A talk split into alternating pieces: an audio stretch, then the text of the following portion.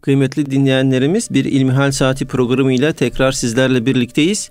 Yüce Rabbimizin selamı, rahmeti ve bereketi üzerimize olsun bu güzel, bu kutlu günlerde. Değerli hocam Doktor Ahmet Hamdi Yıldırım sizlerden bize gelen e, soruları cevaplandırıyor. Muhterem hocam yarın Arife, öbür gün Kurban Bayramı, aynı zamanda haç vakti.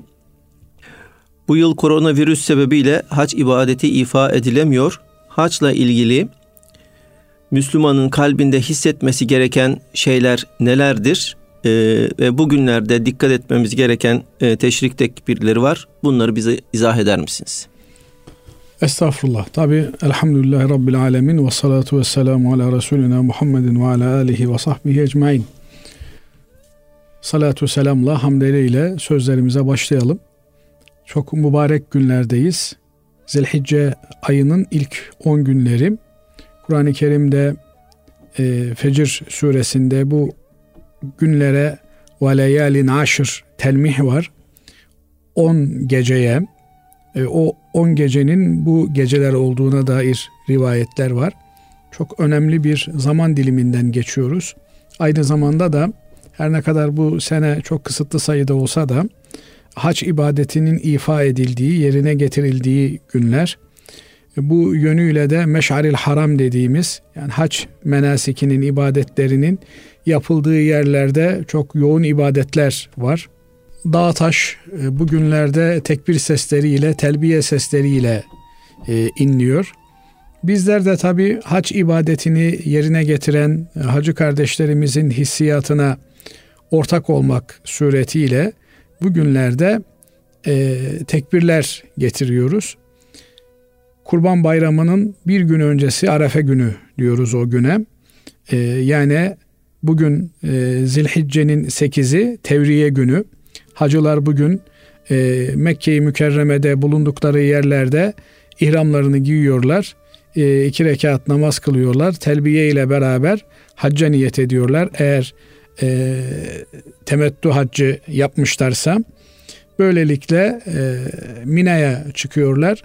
E, Mina'dan yarın sabah Arafat Dağı'na doğru Arefe günü Arafat Dağı'na doğru intikal edecekler ve Arafat'ta vakfeye duracaklar. Haccın en önemli rükünü gerçekleşmiş olacak. İşte bu Arefe günü dediğimiz yani bugün 8'i Tevriye günü yarın Allah nasip ederse Perşembe günü sabah namazıyla beraber e, teşrik tekbirleri getirmeye başlıyoruz. Teşrik tekbirleri nedir? Allahu Ekber, Allahu Ekber, La ilahe illallahu, Allahu Ekber, Allahu Ekber ve lillahil hamd sözleridir. Beş vakit namazın farzının peşinden bu tekbirleri namaz kılan herkes getiriyor e, kadın olsun, erkek olsun namazı kılan herkes sabah namazını kıldınız farzından sonra bu tekbirleri getiriyorsunuz. Eğer cemaatle e, kılınıyorsa ki erkeklerin cemaatle kılması gerekir namazları. E, cemaat birbirini hatırlattığı için pek bir problem olmuyor. Ama tek başına kılındığı için insan unutabiliyor.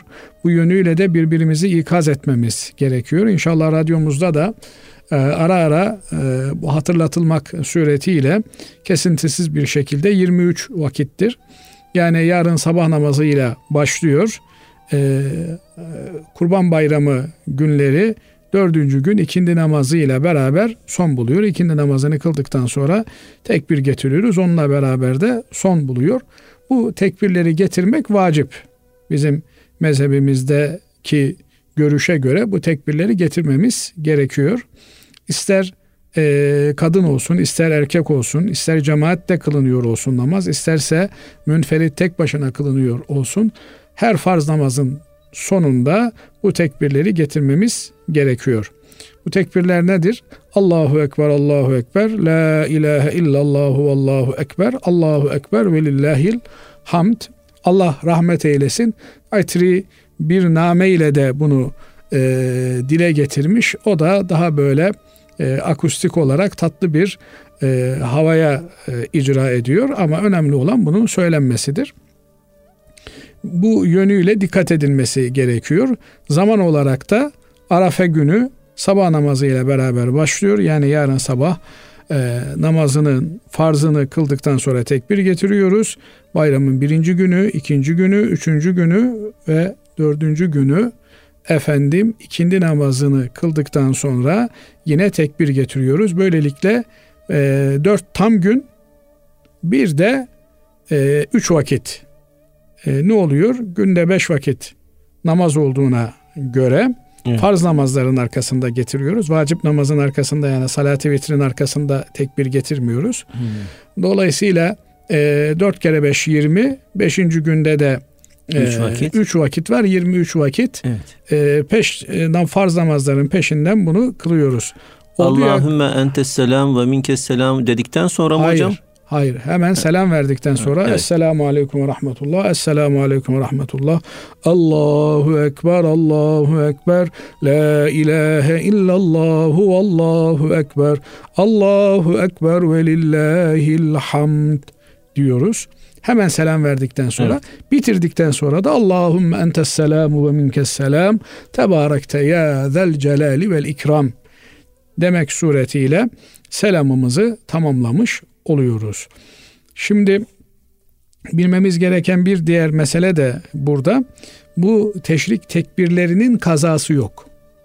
Yani namazı kıldın, farz namazını kıldın. Ondan sonra Allahümme entes selam ve minkes selam. Tebarekte ya zel celali vel ikram dedin. Efendim ayet-el kürsü okudun. Tesbih, aa ben şeyi unutmuştum. Teşrik tekbirlerini geçmiş olsun. Yani artık yapacak bir şey yok. Geçmiş olsun. Ama eğer e, bu beş günlük zaman dilimi içerisinde olur ya e, Allah göstermesin bir namazınız kazaya kalmış olursa kazasını yaparken de teşrik tekbirleriyle beraber kaza ediyoruz. Yani e, evet. uyuyakaldınız, yatsı namazını kılamadınız. Allah muhafaza eylesin. Yani bunu söylerken bile insanın tüyleri diken diken oluyor. E, sonra kalktınız, yatsı namazını kılacaksınız e, farzını kıldıktan sonra teşrik tekbirlerini getiriyorsunuz. Böylelikle bu günlerdeki kaza namazlarımız yani bugünlerin kaza namazlarında da teşrik tekbirlerini getirmeyi ihmal etmiyoruz. Nedir teşrik tekbirleri? Rivayete göre e, biliyorsunuz kurban ibadeti e, çok büyük ehemmiyet taşıyan bir ibadettir. Adem Aleyhisselam'la başlayan bir ibadettir. Fakat ilk dönemdeki kurban e, insanların sahip oldukları şeyleri Cenab-ı Allah'a adamaları şeklinde gerçekleşiyordu. İbrahim Aleyhisselam'ın gördüğü bir rüya ile sadık bir rüya ile Kur'an-ı Kerim'de dile getirilen bir rüya ile İbrahim Aleyhisselam oğlunu kurban ediyor. İsmail Aleyhisselam'ı kurban ediyor. İsmail Aleyhisselam kurban e, edilmek üzere e, yere yatırıldığında rivayetlere göre Cebrail aleyhisselam bir koç getiriyor. Koçu getirirken de Allahu Ekber, Allahu Ekber diyor. Ee, İbrahim aleyhisselam bunu gördüğünde La ilahe illallahu Allahu Ekber diyor. İsmail aleyhisselam da Allahu Ekber ve lillahil hamd diyor. Böylelikle bu tekbirleri getirmek onların hatıralarını bir yönüyle canlandırıyor. Kurban bir teslimiyet demek. Teslimiyetin zirvesinde de İbrahim Aleyhisselam var ve İsmail Aleyhim, Aleyhisselam var. Yani düşünebiliyor musunuz? 80 ee, küsür yaşına gelmişsiniz. Belki de daha ileri yaşlarda çocuğunuz yok. Yani bir e, peygamber de olsa bir insan nihayetinde bir çocuk özlemi oluyor. Cenab-ı Allah öyle bir fıtratta yaratmış bizi. Ee, ama çocuk verir Allah, vermez, erkek verir, kız verir. Bunlar Allah'ın takdirinde olan şeyler. Allah'ın takdirine razı olmanın dışında bizim yapabileceğimiz bir şey yok. Yani bütün dünya senin de olsa e, işte Adem Aleyhisselam gibi bütün yeryüzündeki insanlık senin zürriyetinde olsa e, nihayetinde bu dünyayı bir gün bırakıp gidiyorsun. Bu arada yeri gelmişken söyleyeyim. Yani dünyadan göçen hiçbir kimse erken veya geç gitmiyor. Herkes vakti saati geldiğinde gidiyor. İşte erken öldü. Yok öyle erken ölme. Yani göreceli olarak erken öldü diyebilirsin belki. Ama herkes kendi vakti saatinde yani ne takdir edilmişse onu yaşıyor ve ölüp gidiyor. Kaldı ki e, yani gittiği yer önemli. Eğer gittiği yer bıraktığı yerden güzelse O zaman ne mutlu ona bir an önce huzura kavuşmuş, rahata kavuşmuş. Ümit ederiz ki Cenab-ı Allah bütün müminlerin mevtalarını e, güzel yerlere e, intikal etmelerini nasip ediyordur. İnşallah. Şimdi e, dedik ya kurban İbrahim Aleyhisselam'la beraber bir e, kurban olabilecek hayvanı kesmek olarak artık yerleşiyor. Burada işte e, kurbanlarımızı keseceğiz yarın öbür gün. E, kurban bayram namazı kılındıktan sonra artık kurbanlar kesilecek. Bu atmosferde değerli hocam yani her insan e, burada ben kesiliyor olabilirdim diye bütün dünyalık namına, benlik namına, gurur namına, kibir namına, kötü ahlak namına ne varsa insan kendini bilir. Başkalarını kandırmak kolay da ben bilirim mesela kendimin ne olduğunu. Yani başkaları hoca der, hacı der, bilmem ne der ama insan kendini bilir. Yani bu niyetle o, o kurbanı eda etmek lazım. Ya Rabbi ben benliğimi kurban ediyorum. Ben kötü huylarımdan sıyrılmayı, sana layıkıyla bir kul olabilmeyi düşünerek, niyet ederek bu kurbanı sana takdim ediyorum. Nihayetinde kurbanın len yanalallaha luhumuha ve la dimauha. Allah'a ne eti ulaşıyor, ne derisi ulaşıyor, ne kanı ulaşıyor. Yani kurbandan Allah'a giden bir şey yok. Velakin yenaluhu takva minkum. İnsanın kalbinde taşıdığı takva Allah'a ulaşıyor. Bu yönüyle bu kurban bayramı günlerini ibadet yoğun geçirmeye de gayret edelim. Kurban bayramının ibadeti, asıl ana ibadeti kurban kesmektir. Bunun yanında e, sevinç, surur, mutluluk insanların kalplerine, gönüllerine koymaktır. Yani bugünlerde somurtmak, efendim bazı insanlar böyle mesela e, öyle güleç sizin gibi güleç bir çehrem yok. Bakınca biri ya niye somurtuyorsun filan diyor ama yapmacık da olsa insan bugünlerde gülmeye gayret etmeli. Mutlu olmaya gayret etmeli. Çünkü Cenab-ı Allah bu günleri mutlu olmamız için, sevinç dolmamız için bize veriyor. Tabi insanın mutlu olabilmesinin yolu da başkalarının mutluluğu için gayret etmesinden geçiyor. Yani birinin kuyusunu kazıyorsa bir insan e kendisi rahat edeceğini düşünmesin. Ama birilerinin mutlu olması için, sevinçli olması için gayret ediyorsa Cenab-ı Allah el ceza'u min cinsil amel onu da mutlu, bahtiyar, mesut eder inşallah. E, değerli hocam şöyle bir şey aklıma geldi. Hani siz devamlı söylüyorsunuz e, zamanı geldikçe. İşte yedi kişi e, ortaklaşa girilen e, bir kurbandaki yedi kişinin de e, işte ibadet kastıyla, ibadet niyetiyle bu kurbanı kesmesi gerekir. Önem, bunun önemine vurgu yapıyorsunuz. Yani bu manada hani böyle dört yani Müslüman halis bir Müslümanın belki de hani küçük baş hayvan kesmesi sanki daha güzel olur gibime geliyor yani tek başına kestiği için diğer insanları pek hani böyle toplu ıı, kesimlerde seçemiyor. Evet. Bu konuda ne buyurursunuz? Doğru diyorsunuz. Yani bir koç kesmesi evet. tek başına olabildiğince kendi bütçesini de zorlamadan e, büyük, azametli bir koç kesmesi e, onun için daha e, faziletlidir. Alimlerimiz bunu tartışmışlar. Yani bir büyük baş hayvana e, sığır olur, deve olur, yedi kişide bir hisse girmek mi? Yoksa bir e, koçu tek başına e, bir hisse olarak kesmek mi? Veya işte büyük baş bir hayvanı e, bir hisse olarak kesmek mi? Yani e, yedi kişi azami sınırdır. Evet. Ha, üç kişi de kesebilir. Doğru. Yani bir kişi ben bu deveyi tek başıma kurbanım olarak keseceğim de diyebilir Allah rızası için. E, elbette burada e, birinci husus, bakılan husus tek başına kesiyor olmasıdır.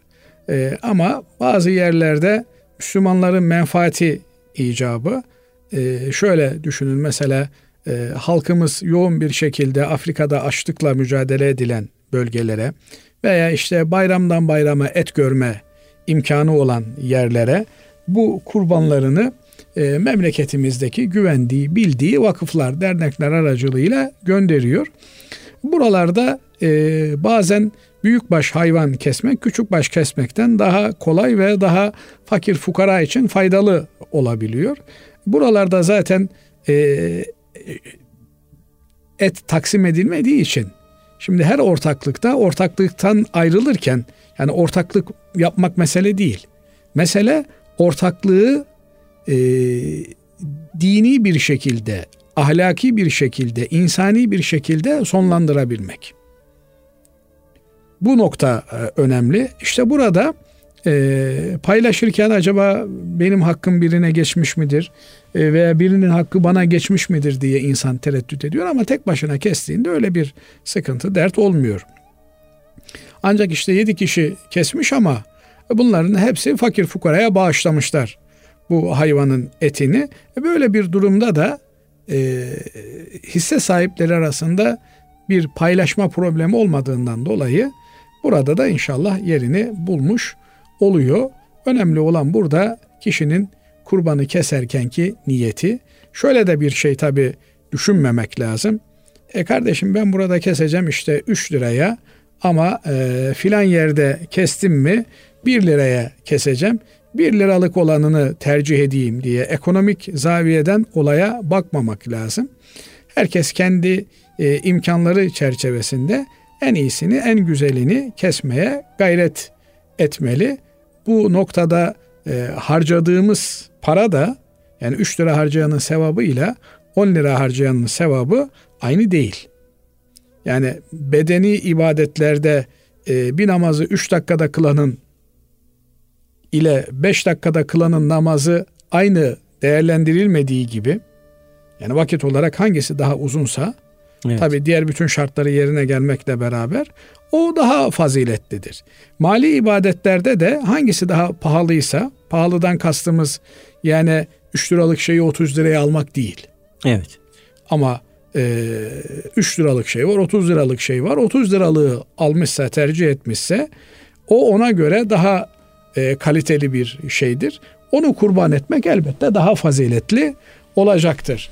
Bu yönüyle de e, bazen şöyle bir problem de oluyor. Daha ucuz nerede kesiliyorsa ben orada kestireyim değil.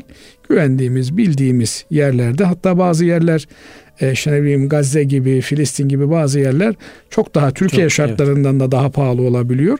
Oraları da imkanı olan kardeşlerimizin bu sevabı kazanmak için değerlendirmeleri, tercih etmeleri uygun olur diye buradan ifade etmek isterim. Allah razı olsun değerli hocam. Efendim şimdi bir dinleyicimiz e, demiş ki fetva ne demektir? İslami bilgisi olmayan birisine fetvayı nasıl açıklarız? Tabii çok önemli bir konu bu. Fetva ne demektir? Yani fetva bir mesele ile ilgili dinimizin ne dediğini bildirmektir. Ee, mesela bu işi yapmak dinimizce uygun mudur, değil midir? Bu uygun olmanın e, de kendi içerisinde dereceleri var. Farz olabilir, vacip olabilir, sünnet olabilir, müstahap olabilir, mendup olabilir. Uygun değilin de kendi içerisinde bir e, sınıflamaya tabi olduğunu biliyoruz. Uygun değildir, haramdır, mekruhtur, tenzihen mekruhtur. Bazı şeyler var mesela. Bunlar e, sünnet olduğu halde farzın önüne geçmiştirler. Bazı şeyler vardır. Tenzihen mekruhtur. Ama e, haramın ötesinde bir tepki doğurmaktadır. Dolayısıyla e, insanlarımız bu tür meseleleri eğer e, okumamışlar, etmemişlerse bazen okuduğu halde de insan unutabiliyor. E, bu yönüyle de e, dikkatli olmak gerekiyor. Kitaba bakmadan konuşmamaya gayret etmek gerekiyor. Mesela e, dinin herhangi bir konuyla ilgili e, bizim o işi, o konuyu yapmamız veya yapmamamız yönündeki hükmüdür hükmün sahibi Allah'tır. Yani Cenab-ı Allah biz kullarına bir şeyi yapın veya yapmayın der. Yapın dediğinin de az önce ifade ettiğimiz gibi kendi içerisinde dereceleri vardır. Yap dedikleri farzdır, vaciptir, sünnettir ile ahirihi. Yapmayın dedikleri de haramdır, mekruhtur vesaire. Bir de ister yapın ister yapmayın size kalmış. Ee, buna da mübah diyoruz. İşte bu e, meseleleri e, insan bir işe yapa, başlayacağı zaman e, bir fiilin başındayken bir eylemin önündeyken bu e, doğru mudur değil midir diye sorma ihtiyacı hisseder. Bu sorma işine fetva sormak denilir. Bu noktada fetvayı veren kişi de müftüdür. Müftü haber vermektedir. Müftü kendiliğinden yani bana göre diyor bazıları da bu çok yanlış bir şey. Bana göre bu helaldir, bana göre haramdır. Allah muhafaza etsin. Haram ve helal Ahmet'e, Mehmet'e, Hasan'a, Hüseyin'e, Ayşe'ye, Fatma'ya göre değildir. Haram ve helal yetkisi sadece ve sadece Allah'ın elindedir. Allah bir şeyi helal kılar, Allah bir şeyi haram kılar. Nitekim ayeti kerimede Estaizu billah ve la tekulu lima tasifu elsinetukumul kezib. Hâzâ halal ve hâzâ haram. Litefteru alallâhil kezib. Öyle ağzınıza yalanı dolayıp da bu helaldir, bu haramdır deyip Allah'a iftira atmayın buyuruyor Cenab-ı Allah. Yani bu haramdır, helaldir. Bana göre olur, bana göre öyle Ahmet'e Mehmet'e bana göre sana göre değişen, değişken şeyler değildir bunlar. Bu yönüyle fetva veren kişi Allah'ın hükmünü haber veriyordur. Yani bir alimimizin şöyle bir eseri var. İ'lamul muvakki'in an rabbil alemin alemlerin Rabbi adına imza atanlar diyor. Yani fetva demek imza atmak demektir. Allah'a nispetle Allah'ın emri budur, Allah'ın yasağıdır bu diyerek siz orada e, bir söz söylüyorsunuz. Çok tehlikeli bir sözdür bu. Büyük alimlerimiz, mezhep alimlerimiz bir meselede haramdır, helaldir demekten şiddetle e, endişe duymuşlar. Yani öyle kolay bir mesele değildir. Bazen de şöyle bir şey oluyor. Yok diyor olmaz caiz değildir din buna müsaade etmez. Eğer e, dinen mahzur olmayan bir şeye de böyle bir e, hüküm veriyorsa biri bu da çok tehlikeli bir şeydir. Yani Allah'ın müsaade ettiğine hayır Allah buna müsaade etmedi demek ile Allah'ın müsaade etmediğine Allah buna müsaade etti demek aynı şeylerdir. Bu yönüyle dikkatli olmak gerekiyor. Allah adına konuşurken e, çok çok dikkatli olmak gerekiyor. Allah muhafaza etsin. Biri bir soru sorar, e, bir şey söylersiniz, sonra yanlış olduğunu ortaya çıkar anlarsınız. Tekrar dönüp onu düzeltmek lazım. Bu yönüyle bizim e, eski geleneğimizde e, müftü efendiye fetva sorulurken bir form doldurulur. Orada iletişim bilgileri olur oldu ya e, müftü efendinin kanaati değişti veya bir bilgi eksikliği vardı. Bilgisini tazeledi. Yanlış bir fetva vermişse tekrar o formdaki e, iletişim bilgilerine ulaşılır ve e, yanlış düzeltilir. Bu noktada e, fetva soracağımız insanı da çok iyi seçmemiz gerekiyor. Yani e, bu bir matematik değil. E, bu e, nasıl söyleyeyim? E, bir inşaat işi değil. Yani burada e, karar dediğimiz, hüküm dediğimiz şey kişinin vicdanında önce oluşmaktadır. Bu vicdan e, Allah korkusu, ahiret endişesi taşımalıdır.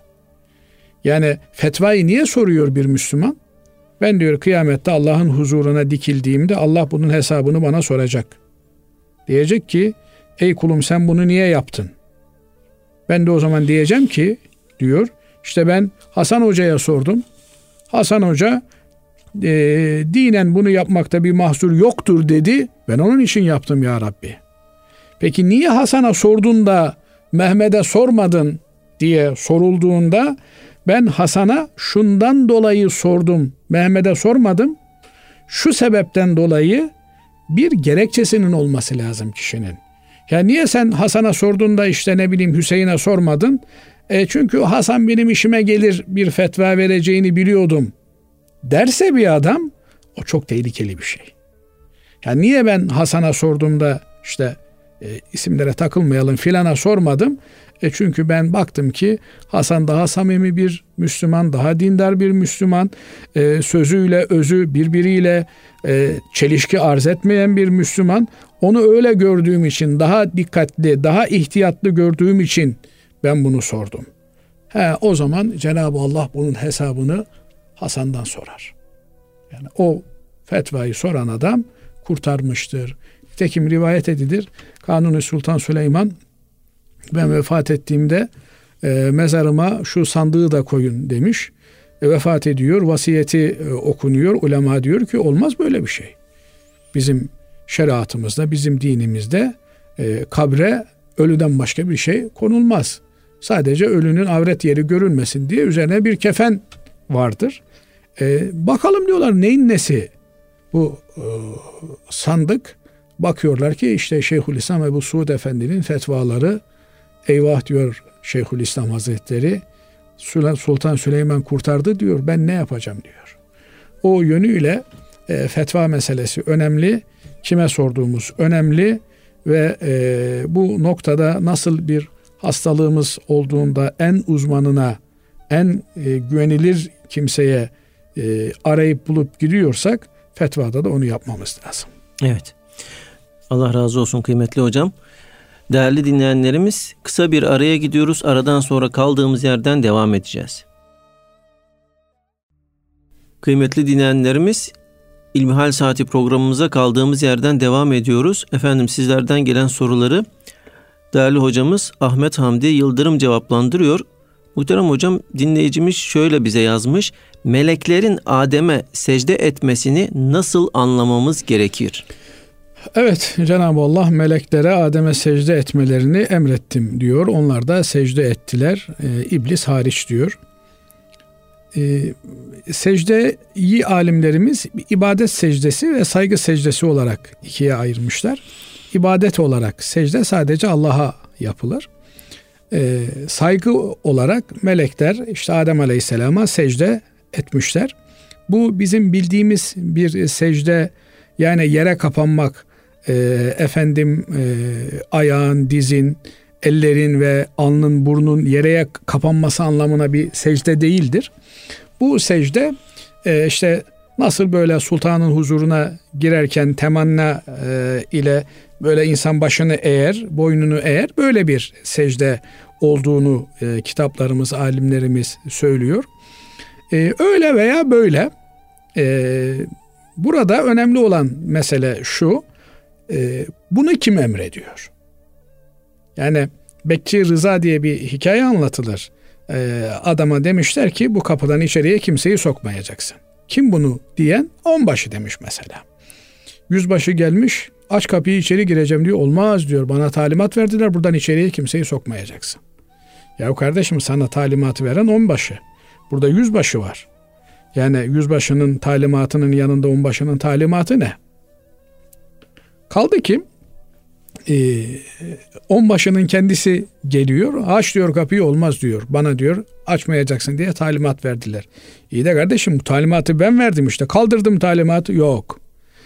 Böyle e, bir e, benzetme ile ifade edecek olursak e, benden başka kimseye secde etmeyeceksiniz diyen Allah birine secde edeceksiniz derse Burada emri yerine getirmek gerekir. Allah'ın emrini sorgulamak e, Allah'ın yarattığı mahluka düşmez. Şeytan e, ben Adem'i e, benden üstün bir varlık olarak kabul etmiyorum. Yani burada şeytanın yaptığı şeytanlık ben üstüm o alt diyor. Yani nasıl olur da üstün alta selam vermesi olur. O diyor basit bir çamurdan yaratılmış. Ben ise diyor ateşin alevli kısmından yaratıldım. Ben ondan daha üstünüm diyor. Ene hayrun min.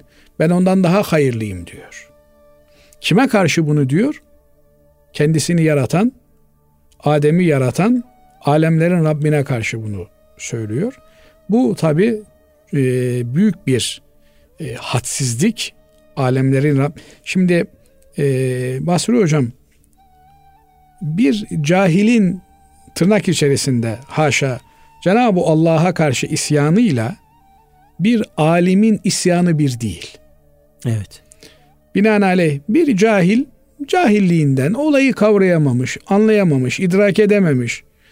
Ee, belki affolunabilir. Ama Cenab-ı Allah'ın kudretini bilen, Cenab-ı Allah'ın e, azametini bilen birinin alemlerin Rabbine karşı isyanı o asla affedilebilecek bir şey değil. Yani öyle kolayına geçiştirilebilecek bir şey değil. Tabi e, Cenab-ı Allah lütfuyla, merhametiyle, keremiyle tövbe eden herkesi affediyor. Yeter ki pişmanlığını arz etsin. Şimdi böyle olunca şeytanın burada e, temel sıkıntısı her şeyin sahibi olan Allah'a karşı sen bana öyle ona öyle muamele çekmişsin diye akıl öğretmeye kalkması. Yani Cenab-ı Allah'a adeta senin bu emrin hikmetten ari, hikmetten uzak bir emirdir demeye getiriyor. E bu işte şeytanı şeytanlaştırıyor. Oysa e, Allah'ın yarattığı mahlukatın görevi baş üstüne demek, seman ve taaten demek, hemen itaat ediyorum demek, itiraz etmeksizin e, nitekim ayette de fesecedel melaiketü hemen secdeye kapandılar melekler. Kulluhu hepsi ecmaun hepsi istisnasız secdeye kapanıyorlar. E, ama e, ilminden dolayı e, meleklerle aynı muameleyi gören iblis, e, şeytan o işte benlik davası güdüyor. Ben diyor secde etmem diyor. Niye secde etmem? Ben ondan hayırlıyım diyor. Binaenaleyh böyle bir iddiada bulunduğu için, Allah'ın emrini kırdığı için, aslında Adem'e secde etmediği için değil. Burada Adem'e secdeyi emreden Allah. Başka bir şeye de secdeyi emredebilirdi. Ee, bundan dolayı şeytan şeytan olmuş oluyor ve insanoğluyla bir kavganın içerisine giriyor. Bütün insanoğlunu yoldan çıkartacağını söylüyor. Böyle amansız bir mücadele bizimle şeytan arasında sürüp gidiyor. Allah muhafaza eylesin. Amin. Hatta enteresandır Haşr suresinde e, şeytan biriyle arkadaşlık yapıyor. E, ona e, dinden imandan çık diye telkinde bulunuyor. Adam da şeytana uymuş e, ben dinden imandan çıkarsam şeytan beni daha çok sever diye düşünüyor. Kemeseli şeytani iz kâle lil insani ukfur felemma kefer şeytanın e, yoldan çıkarmasıyla yoldan bir defa çıkınca insan şeytan dönüp diyor ki inni beri'un minke inni ahafullaha rabbel alemin. Ben alemlerin Rabbi Allah'tan korkarım diyor. Benden uzak dur. Bu enteresan bir e, ikazdır bizim için. Şeytanın bizimle olan e, mücadelesi, muhabbeti tırnak içerisinde bizi yoldan çıkartana kadardır. Bizi yoldan çıkarttıktan sonra artık bizimle ilgilenmez. Onun için e, bir latife olsun diye söyleyeyim. Şeytan benimle ilgilensin diyen biri varsa daha çok Müslüman olsun. Yani bazen mesela şey oluyor ya adam işte hacı adam, hoca adam niye böyle oluyor? E şeytan onunla daha fazla ilgileniyor. Dolayısıyla son nefese kadar bir savaş devam ediyor. Bu savaşın galibi son nefeste belli olur. Onun için kimsenin öyle bir garantisi yok. Yani son anda sana bir şey söylerler. İşte ben hocayım, ben hacıyım, ben allameyim bilmem ne diye itiraz edersin. Allah muhafaza etsin. E, olayı kaybedebilir bir insan. Cenab-ı Allah hepimizi muhafaza eylesin. Amin. Allah iman selameti versin. Allah. İmanla bu dünyadan göçebilmeyi hepimize nasip eylesin. Allah razı olsun. Değerli hocam e, bir sonraki sorumuz şöyle. Bir insanın eş adayı olarak her konuda kendisi gibi düşünen birini mi araması gerekir?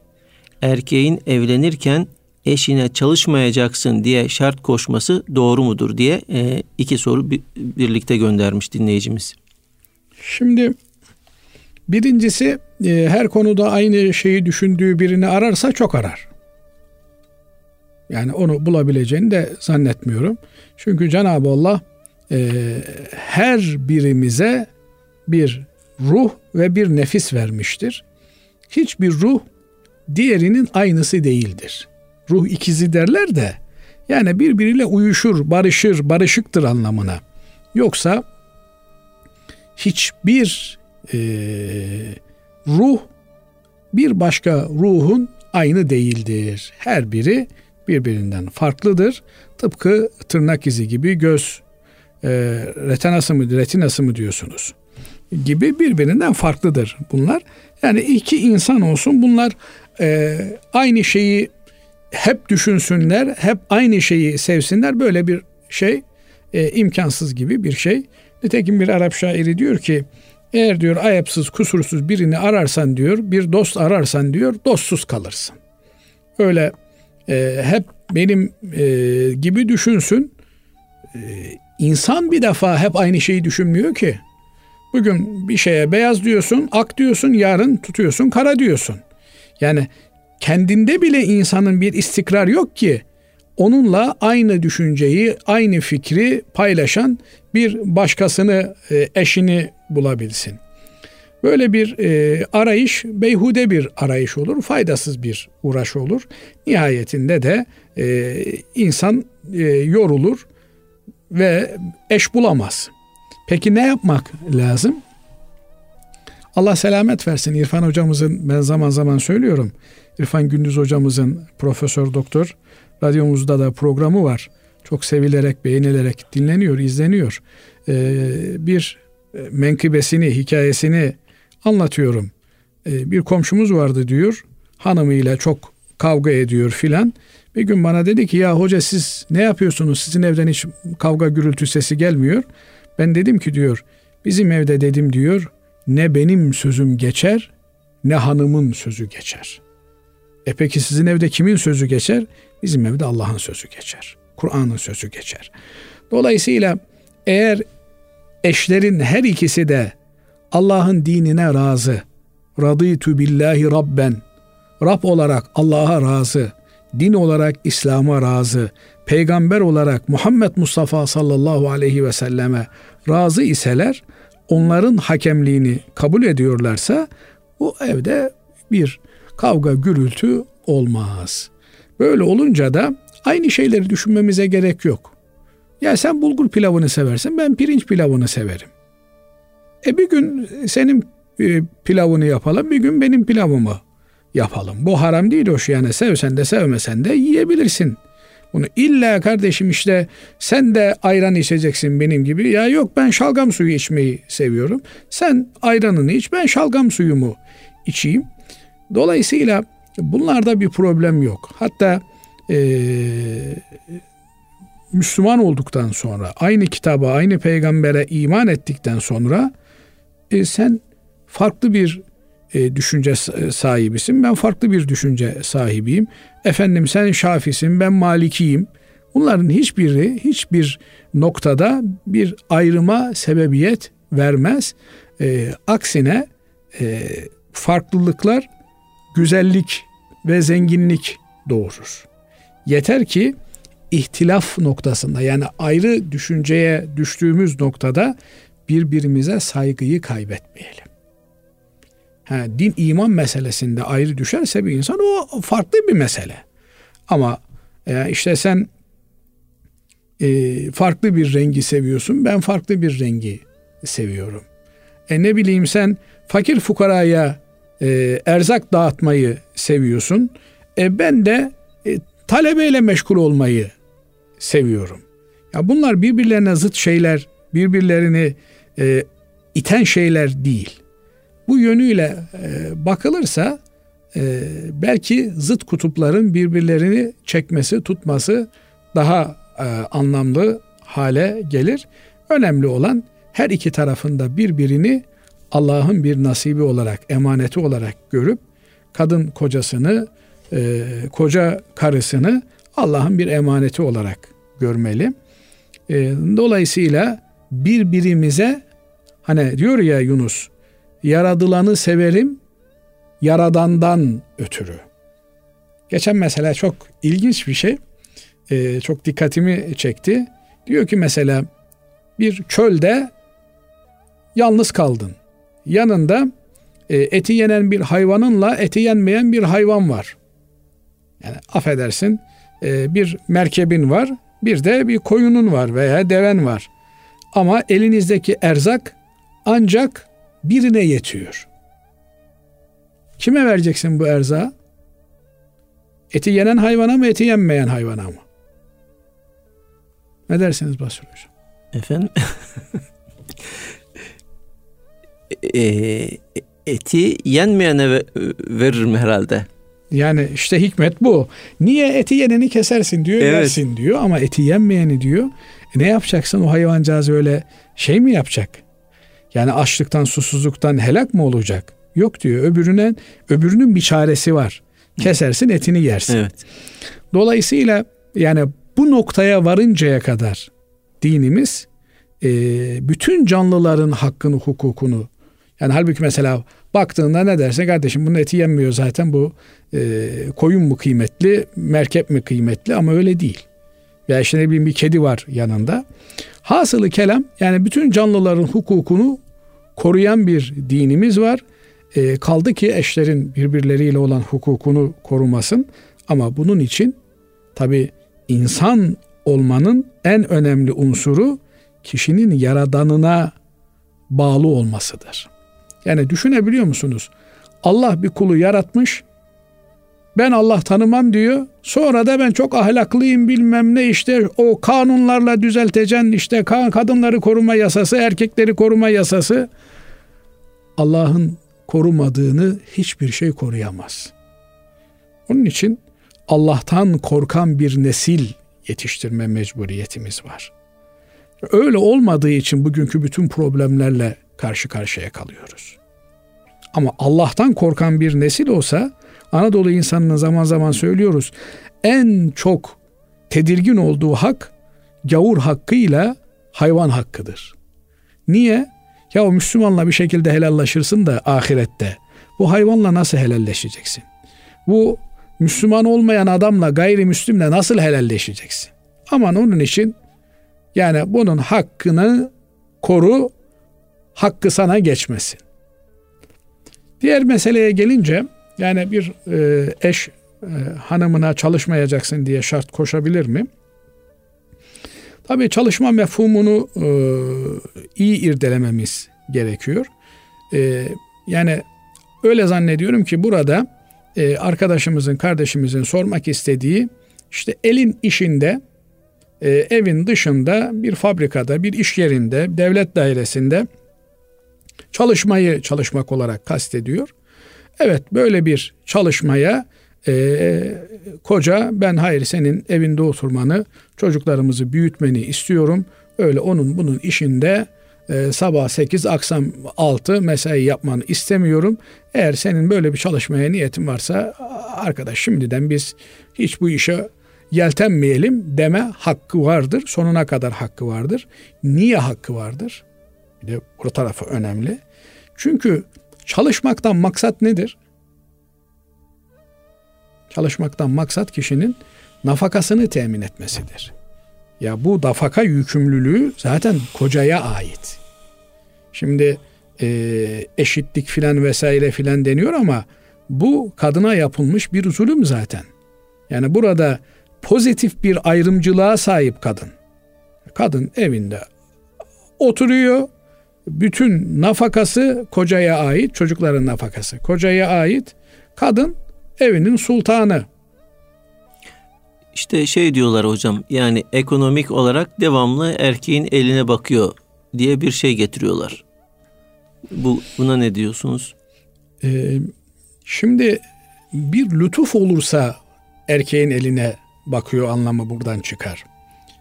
Siz mesela Basri hocam bir yerde çalışıyor musunuz? Evet. Çalışıyorsunuz. E, işveren size maaş veriyor mu? Veriyor. Siz işverenin eline mi bakıyorsunuz? Kartıma bakıyorum hocam. Banka kartım. Şimdi yani eğer bu mantıkla bakarsak o zaman bütün işçiler isyan etsinler, ekonomik bağımsızlıklarını ilan etsinler. Ben işverenin eline bakmam kardeşim. Ben kendi paramı kendim. E kardeşim sen bugün işveren de olsan, yani diyelim ki bir dükkana, bakkal dükkanı açtın. E bakkal dükkanına malı koydun kimi bekliyorsun? Bir müşteri gelsin. Veli nimetin gelsin. Yani ne diyoruz biz? Müşteri veli nimettir evet. diyoruz. Müşterinin eline bakıyorsun.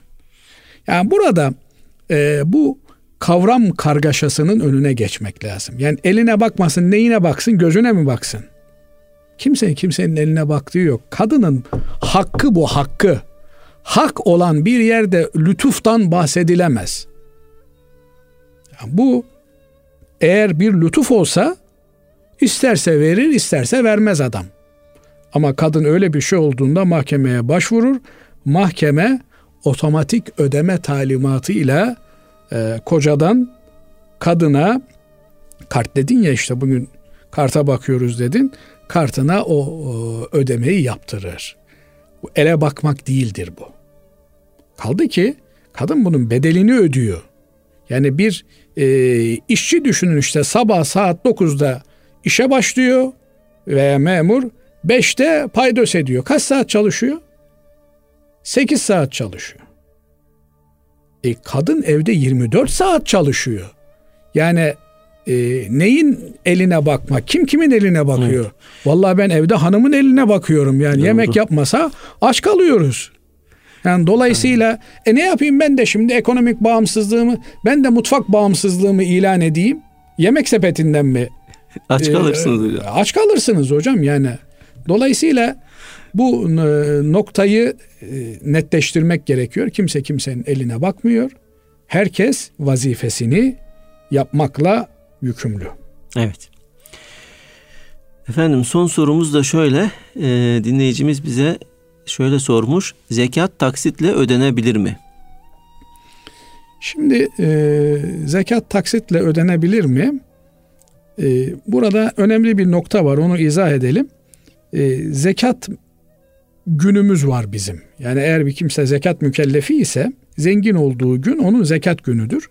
Ne yapar zekat günü?